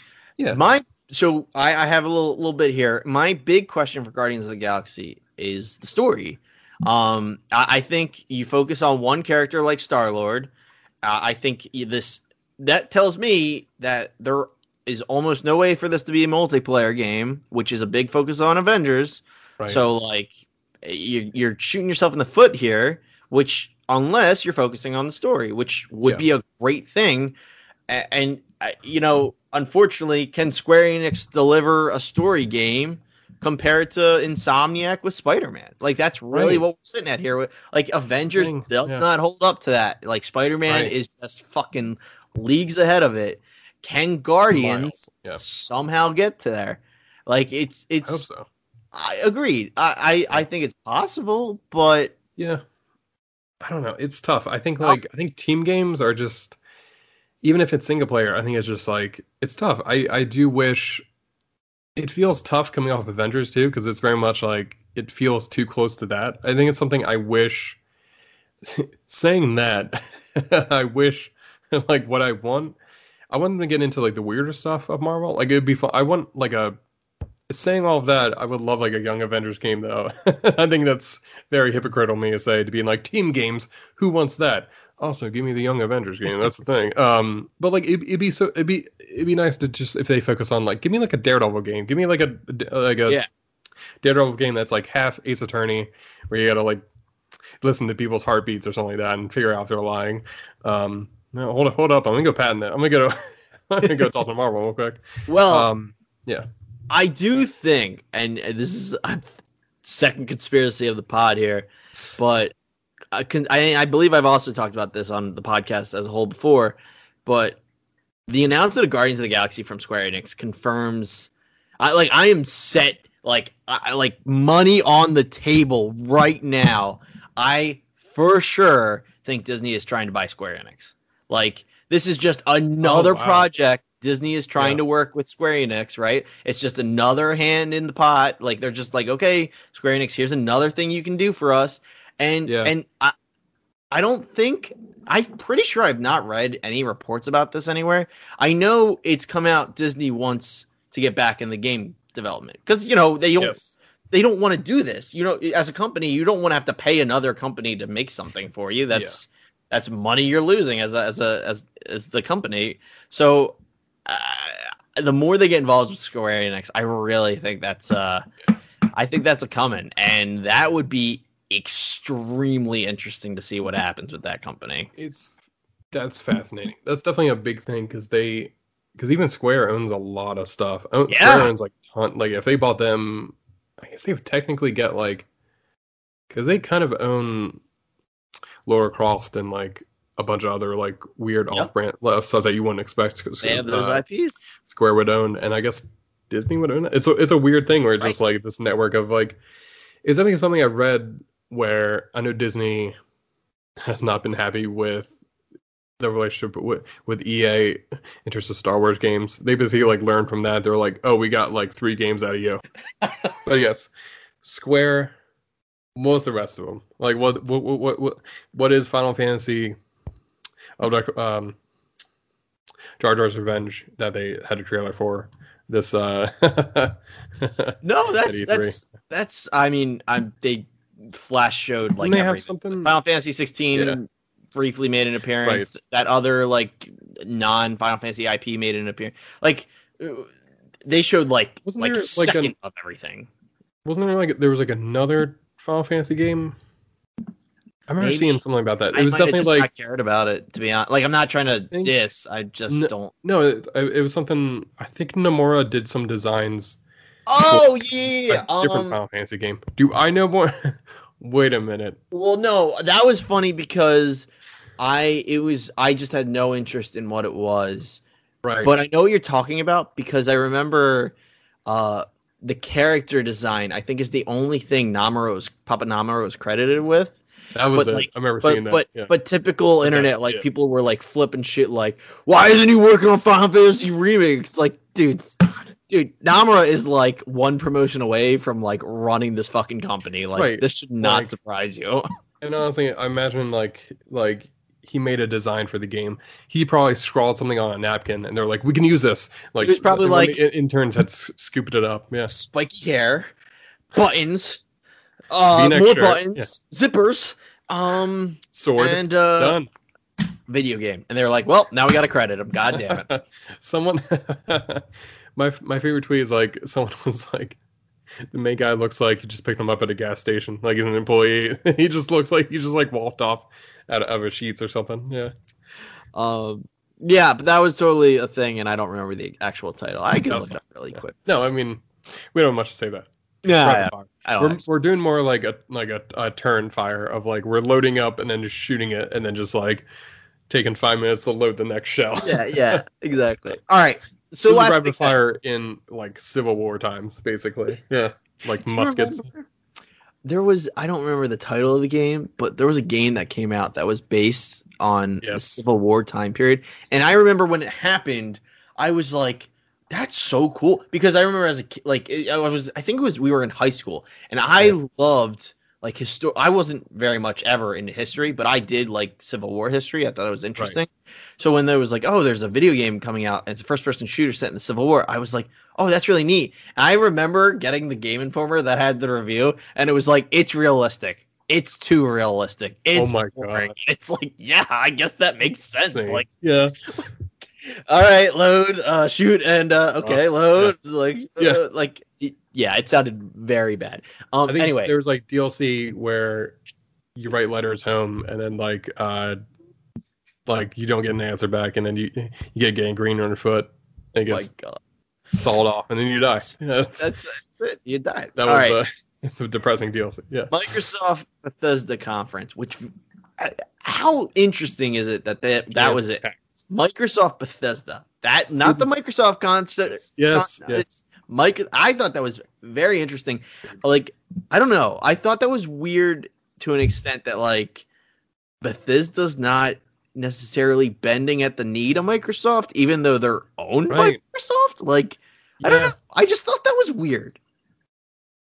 How long do you think until it's just Microsoft?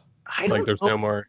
I don't know ever. And the reason being, I think Microsoft is playing the long con, and the idea being that they can release Bethesda games that won't be an exclusive, and then they make money off of it when a PlayStation game is sold. Like that's crazy, and that's not completely absurd because every Xbox console has a Blu-ray player, and Sony gets money for that.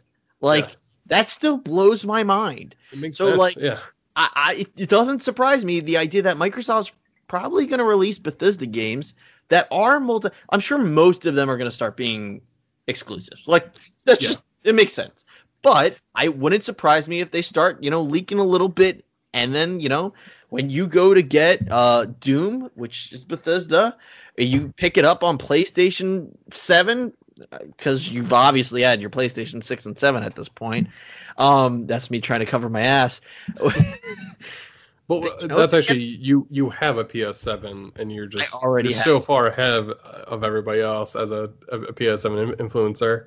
You're just seeding it for everybody else to be like, oh, I should get a PS7 when they unveil it next year. Of it behind me while I'm streaming, and no one's but don't look at that. Yeah, I think that's what that's. I think at some point the majority of games are going to be Xbox / PC exclusives.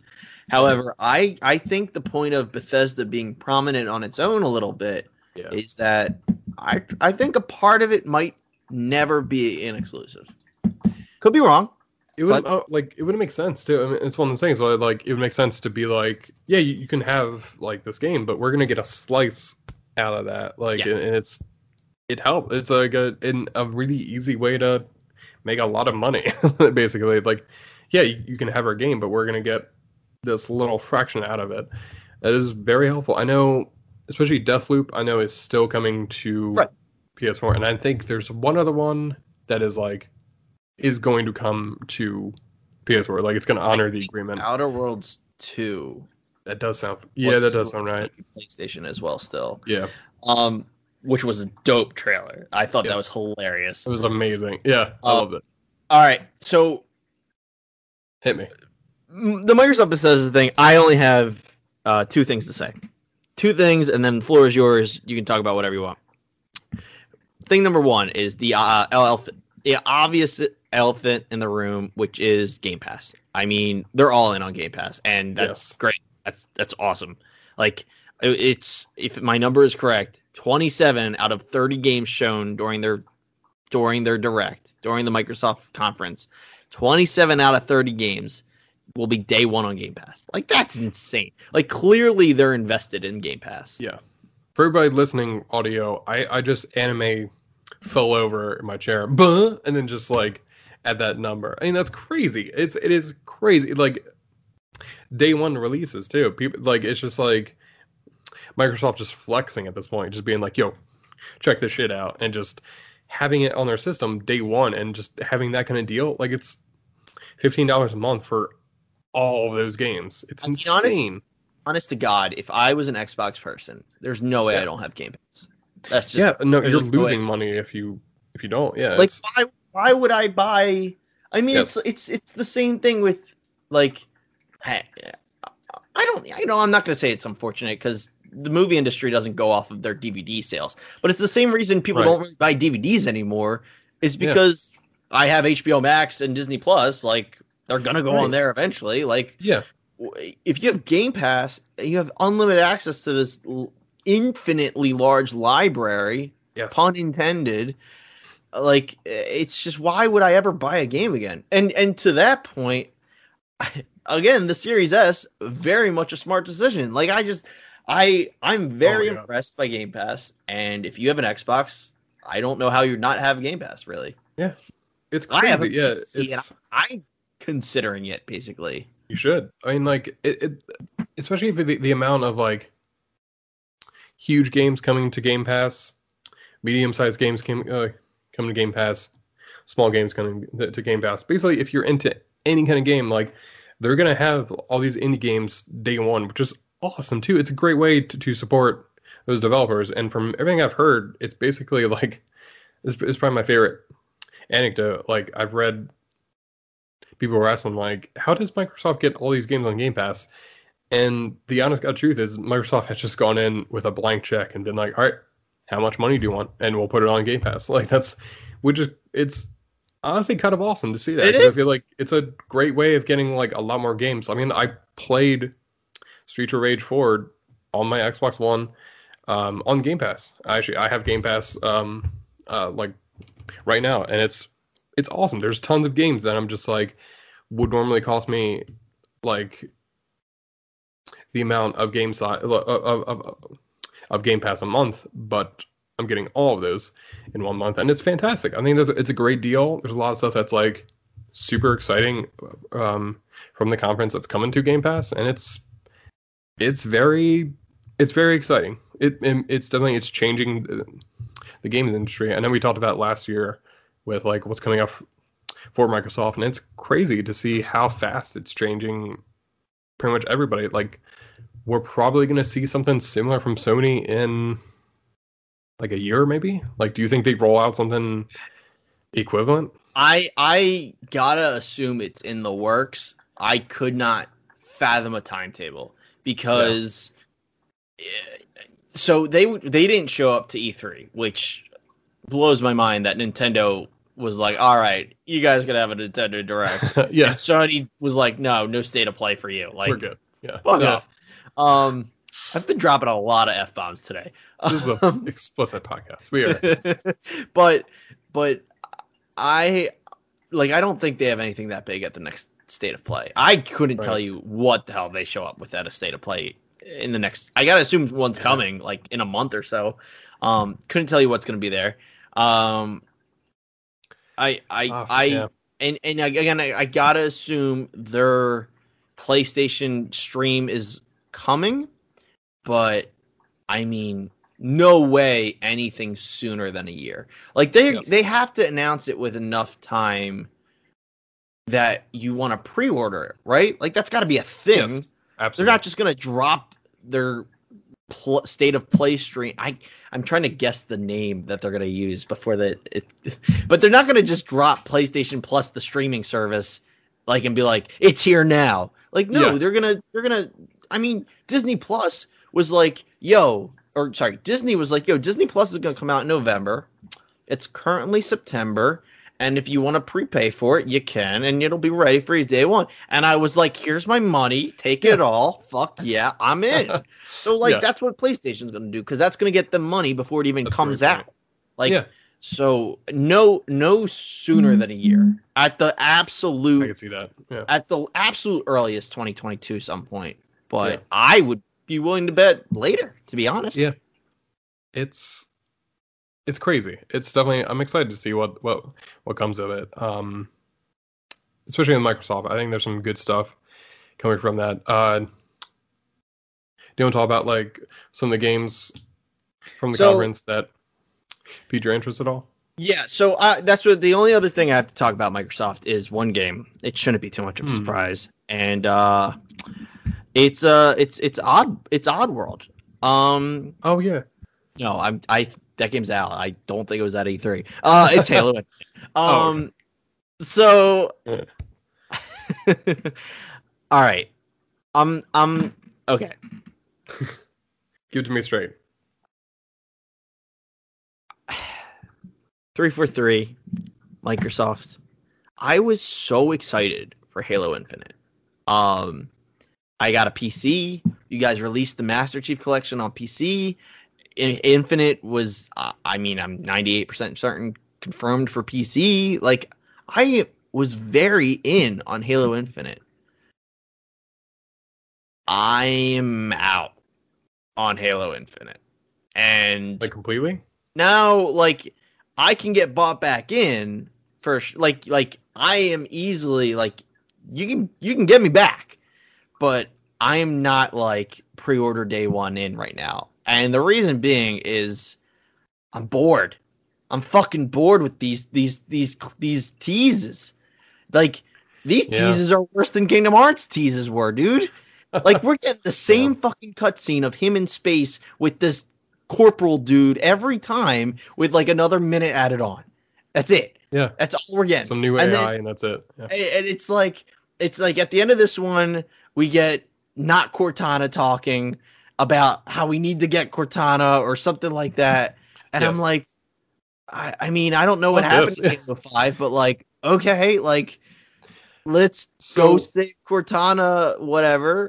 It's a weird feeling because the end of Halo 5, I will say, I do know the ending to Halo 5 is fucking crazy. Okay. It sets up like a It is one of the things, like, the end of Halo 5 set something up where you're just like, oh, you need to address this now, because shit's going to get real fast. Okay, so going and there's no urgency to any of these trailers. They look very somber and kind of like, yeah, we're good. You know, there's plenty of time. Two things. First of all, going off of that, Halo 5 did come out in 2015. Yeah. 2015? 2015, yeah. It was six years ago.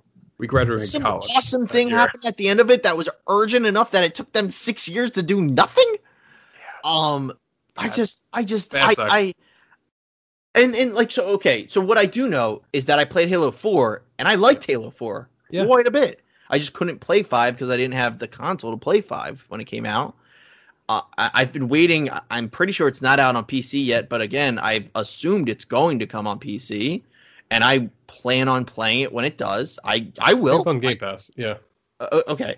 So I will. I honestly will play because I want to know what happens in Halo 5. But, like, these teases, I'm so bored. I'm so exhausted. And I don't know if I'm being too mean.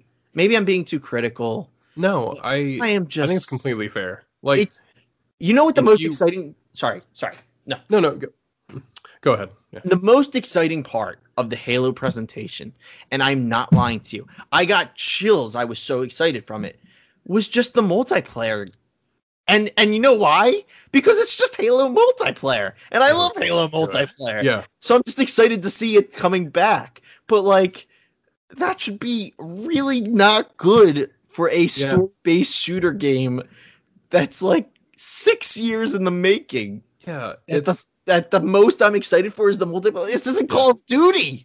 Like, all these teasers we've gotten are great for a game that's coming out like 3 years from now. Not a game that's coming out in like a few months. It's like, that's the thing. It's very much like a tone piece of like, oh, we're setting the mood. And then like, if you want to get me excited, like at this point in time, like this year, you need a trailer that is like, long and has that classic Halo music, like da da da dun. You need like a big crazy finish like that. Music in a trailer, right?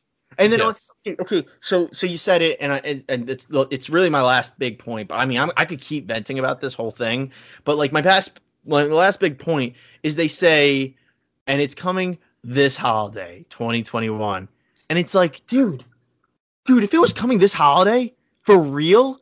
You should have a fucking date at E3.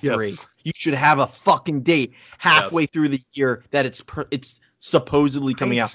We should have at minimum a full 3.5-4 minute trailer, like you said, that has like the Halo music. It has like the peak story. Like it's a trailer. We haven't even gotten trailers. We're still getting a clip that I gotta assume is like the opening fucking scene to the game. Like, it's boring too. It's not an interesting clip. Like, it's not one that I'm like, oh shit, I want to see more. I'm just kind of like, oh, that's a cool cinematic, but it's like, it doesn't give me a sense of urgency or just give me a sense of like, we need to get shit done. There's no like last line where Master Chief is like, I'm going to get Cortana. Like something cool that would just be like you being like, fuck, yes, let's go. It's a lot of just like, that's fine.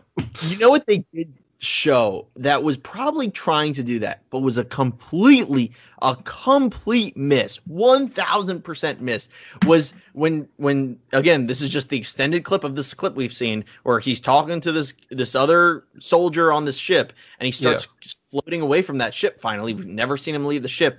And it shows him like past some like rubble of another ship or something, and he picks off the assault rifle that's sitting on top of it. And it's like, that was totally supposed to be like he's got the assault rifle back. Like, let's go. Boy. But like, I was just like, okay, like, it did nothing for me. Like, if again, okay, I'm trying to calm down. Again, if this is like the opening scene of the game, and then I see that in the game. That's gonna do it. That's gonna be like, yo, like, yeah, he's got the let's get this game going. Like, I'm ready to fucking play. You show that to me in your trailer that's really a clip, that does nothing. That does nothing for me. It's not interesting. Yeah. It's not. It's like I've seen like a trailer. Don't do that shit in a trailer when I've seen an assault rifle 1,000 times. You do that shit in the opening scene of the game when you're like, let's fucking go and get started. Yeah. Like Oh my God. In the trailer, that's you should tough. Be showing me the Inhuman assault rifle that's half blood or something by now. Yeah. Like, show me some cool shit that's like, really cool enemies that look scary. Like, show me stuff I'm going to be facing, like cool vehicles or like moments I'm going to have. Like, stuff. Give me like something to latch onto. Like, I want a final moment that leaves me being like, damn, I want to see what happens next. Not me being like, damn, what's the rest of this conference going to be like? That's basically like what I was thinking through that campaign trailer. Yeah. I should have, like, again. Yeah. I'm shit you not, dead serious. I was most excited at the multiplayer, and that is not a good sign. Do you want to hear something crazy? Also, kind of going back to something. So this is the first game since 2015. And when you think about it, we had Halo 1 and 2 on Xbox. We had Halo 3, ODST, and Reach, and 4 on Xbox 360. Yes. Which is crazy. Like, 4 barely squeaked in there. Like, 4 was basically like Indiana Jones, like rolling under the door at the last second, an Xbox 360, and then Xbox One came out. But like, it's kind of wild. It definitely this tracks from everything I heard. I think it was they went through 2 game directors on Halo 6, and like. It's like, oh, you definitely went through a lot of versions of this game, and I don't know if it's even finished at this point. What, it's just, I mean, it's shame. It's kind of depressing. Yeah, it's because again, I'm not saying I won't play it. You can get my interest back, but I'm so out day one right now, and I can't get over the fact that it's this game that was supposed to come out over a year ago. We're at the E3 of the year it's going to release, and you not only don't give us a full trailer, but you don't give us the release date. Like, that just, you're not ready, and it's probably going to get delayed again. I was going to say, I think it's probably going to happen. Yeah. At least a few months. I think it's going to get delayed. Yeah. Like, is this going to be the next Cyberpunk, where they've been yelling at the top of their lungs? Don't worry, you can play it on your Xbox One. You think this game that's taking this long to develop is going to run well on your base Xbox One? No. It's going to look like an N64 game. Yeah, it's going to be like trash. That sounds awesome, actually. Yeah. Even though Halo 4 looked like a next-gen game on the 360 on its dying legs, but no, your Xbox One probably won't run Halo Infinite. I'm sorry. And that's like the whole thing just has me like... This was way more of a rant than I expected it to be, but I am just it's heartbreaking. I was so excited for another Halo. I think is really what it comes down to, and I think that's fair. I mean, it's like that didn't especially for this. I was talking to friends about it, where like I wanted a trailer for Halo 6 to be like knock my socks off and be like, damn, that looks like I want Halo to come like to have a comeback to be like on top of again. Because it's like, it's coming out, and it's kind of like, oh, Halo's coming out. And it's kind of it's not really a thing anymore. It's like kind of oh, that's cool, but nothing, it's not the same. It's not like how it used to be. Yeah. And another thing to add, like, so the multiplayer is going to be free to play. The multiplayer, they're doing the Call of Duty thing. They're releasing free multiplayer. However, I will say, whereas Call of Duty, the only thing is free is the Battle Royale. Yes. I think, if my understanding is correct, all of the multiplayer is free to play. All of it. That's from what I know. That's really cool. The thing is that I don't know if it's Microsoft, it's 343. I don't know who it is that's not grasping this picture. Is that Halo being free to play isn't enough for the audience you need to attract. Like you know who's gonna play Halo no matter what? Us. The soon-to-be, if not 30-year-old generation that loved Halo and is going to keep playing Halo. But you know who's not going to play it? Chip and Dale, 6 and 7 years old, who are kicking ass in Fortnite. Like, why would they stop playing Fortnite to play Halo? You needed something to grab kids' attention and be like, yo, Halo's going to be awesome. Yes. And you know what you showed? You just showed basic Halo shit. And I loved it because it was basic Halo shit. But I'm telling you, Chip and Dale, 6 and 7 years old, didn't give two shits about your Halo presentation. I can 100% assure you, they're like, Halo is like the older brother's game. It's like, oh yeah, that's a, yeah, my older brother used to play that. Like, that's, we're going to hear that from a lot of people at this point. And it's, I will say, on the contrary of everything Zach said, I, on the other hand, am 100% completely just all in on the multiplayer. Maybe. If it runs well. On the Xbox One. Yeah. We'll see. Like I'm not tired. I am too. Like, the multiplayer is gonna be fun, yeah, dude. That's gonna be awesome. I would love to play a new multiplayer battle royale. I mean, I'm so in. Yeah, I would. I think especially having free multiplayer is just a big thing with me. Like, it would be nice to be excited about a campaign, but it's also, for me, it's like, it'd be nice to have a fun multiplayer that is like, again, that is my breadstick game. That is my, like, you know what, gonna hop in for some Halo for like a few nights or something like that, and mm-hmm. play whatever comes up with that. And it'd be nice to have like a standard, just free multiplayer across the board and just be able to play that. And it's, yep, it's tough. And but I wish we got the other part too. Right? Yep. I mean, they got us for the multiplayer for sure. Yeah. We're gonna play. It's free. It's our thing. Yeah. Like, yes, but they didn't. The multiplayer wasn't interesting enough to get the people's attention they needed to get. And the campaign was zero interest, and so that helps no one. Yeah. They're gonna have like Batman as a Halo skin. I'll be like, oh, you fuckers, $100, fine, I'll pay it. Bleed me out, you assholes. Yeah. But yeah, it's tough. It's one of those things I do. We'll see. I'll be there day one for the multiplayer.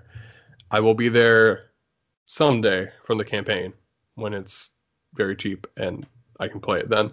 That's I don't know. Man. Yeah, it's a bummer. I don't have anything else. It's just, we gotta end on a good note though. I think like especially there were definitely some things I was like thinking about. I definitely wanted to mention that I really liked. Forza Horizon 5 looked awesome. That just that game is good. So I've never, ever played a Forza game. But, like, I was watching that trailer, and I was like, I feel like this game is too good-looking to be a Forza game. Like, I don't know anything about Forza, but, like, yeah, what is going on? Like, they're like, oh, it's an open world, and I'm just like, excuse you? Like, what is this, cars? Yeah. It looks post-apocalyptic too. There's like no humans around. It's just completely empty. It's just sentient cars just driving around, and like the trailer ends up with people overlooking this like this big cliff, and then there's like a volcano at the end of it. Like it looks like you're driving up to like a Tekken tournament. I gotta say, like, I'm gonna get out and fight because you are over here. Yeah. I definitely thought it gave off Fast and Furious the game vibes, and I'm 1,000% okay with that. Like. Like, that's fantastic. That's great, good, yeah. Smart. Yeah, I gotta say, if you have an Xbox and you're into like, Forza looks great. Forza looks great. I will say, I would say I haven't played enough to give it like a review. I played a little bit, but I can give someone else's review that I trust. Not Ryan, but my dad. He, we got him an Xbox One a few years ago, and again. Got him Forza, and at one point he told me, he's like, I can't play it on weekdays. He's like, I stay up too late playing it last night. He was like playing it till like 2 a.m. the one night, and he's like, I was like, I'm so tired today. It was definitely one of those things I was like, I am your father's son. It's like, I've done that exact thing several times in my life. Now you understand why I was tired in college. But yeah, Forza is a really great series if you have an Xbox or have interest in racing games. 100%, definitely play that.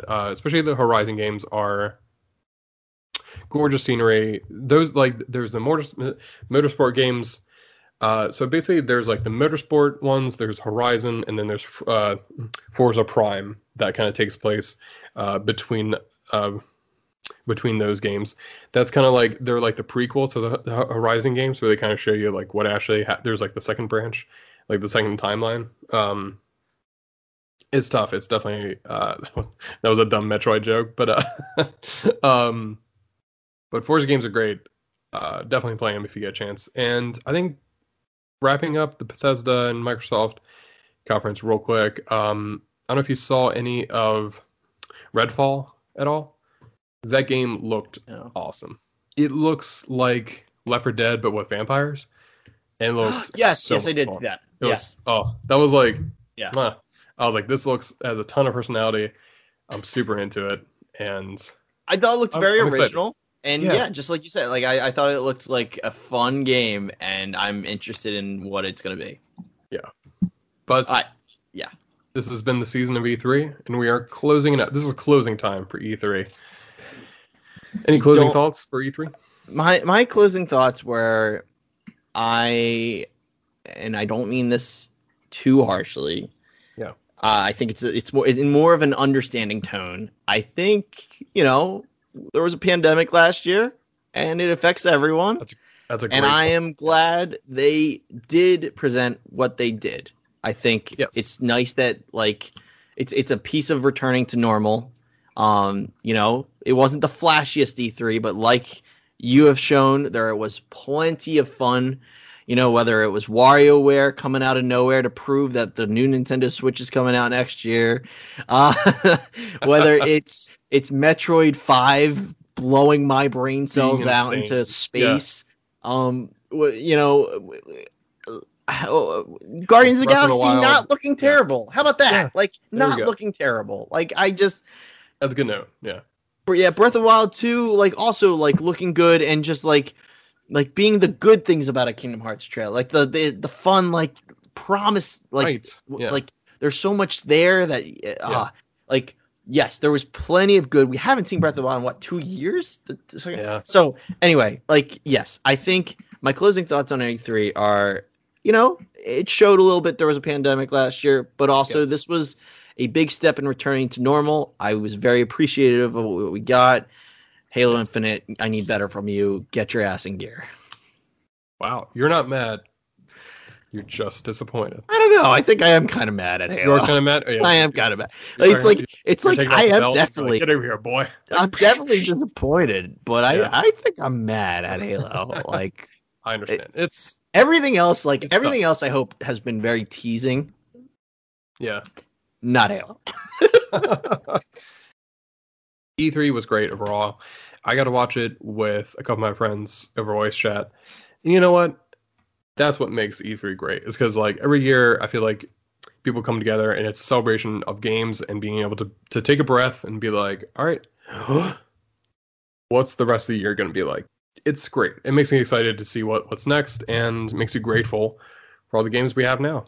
And as you said, the last year has been like a pandemic. There's still a lot going on that is, and it's constantly changing. Like, we're never going to go back to what E3 was, but E3 is going to keep changing as well. And I'm excited to see how that affects E3 and the gaming industry and games overall. And we will be there to talk about them. Every year. Thank you, everyone, for listening to Caffeine Co-op. This has been episode 34 of your Video Game Fan Podcast. Brandon, where can they find you? You can find me on Twitter at Brandon Hyde. You can find my writing wingman.com. If you have complaints about the Orioles, let me know how they are doing this season. I want to know. No one has yelled at me yet. Please, no, I am wondering. No, I've gotten neither good or bad. So what if Brandon Hyde's not the manager anymore? I gotta check. I gotta text him real quick, see if he's doing okay. Like, remember, game responsibly. I don't know. Don't game on rooftops. And like, I swear to God, I think that Switch commercial where they game on the roof, I think that's bait. That's bait for nerds like me to go up there, and then they're actually vampires or something. Dude, they're gonna drop the Switch off the roof. I'm into that. Never mind. Invite me to your rooftop parties. So vampire ladies can bite me. Back to you, Zach. You can find me on Twitter at @_PhillyGamer. You can find me on Twitch, @PhillyGamer. Currently streaming. Well, I stopped streaming Kingdom Hearts Melody of Memory. I'm going to probably do a lot of Fortnite just to kind of cool it down a little bit. And also Jurassic World Evolution, because I really enjoy it. Also announced that E3 was Jurassic Evolution 2. And it looks awesome. Nerd time. You. Yeah. I mean, like, I don't even know what could be different about it, that there's a second one, but I mean, there's 4 Sims games, right? So they do something. Yeah. I'm excited, but I completely forgot to talk about it. So screw it. It's too late. We're done. Thank you for listening to Caffeine Co-op. My name is Zach. And I'm Brandon. And we're out.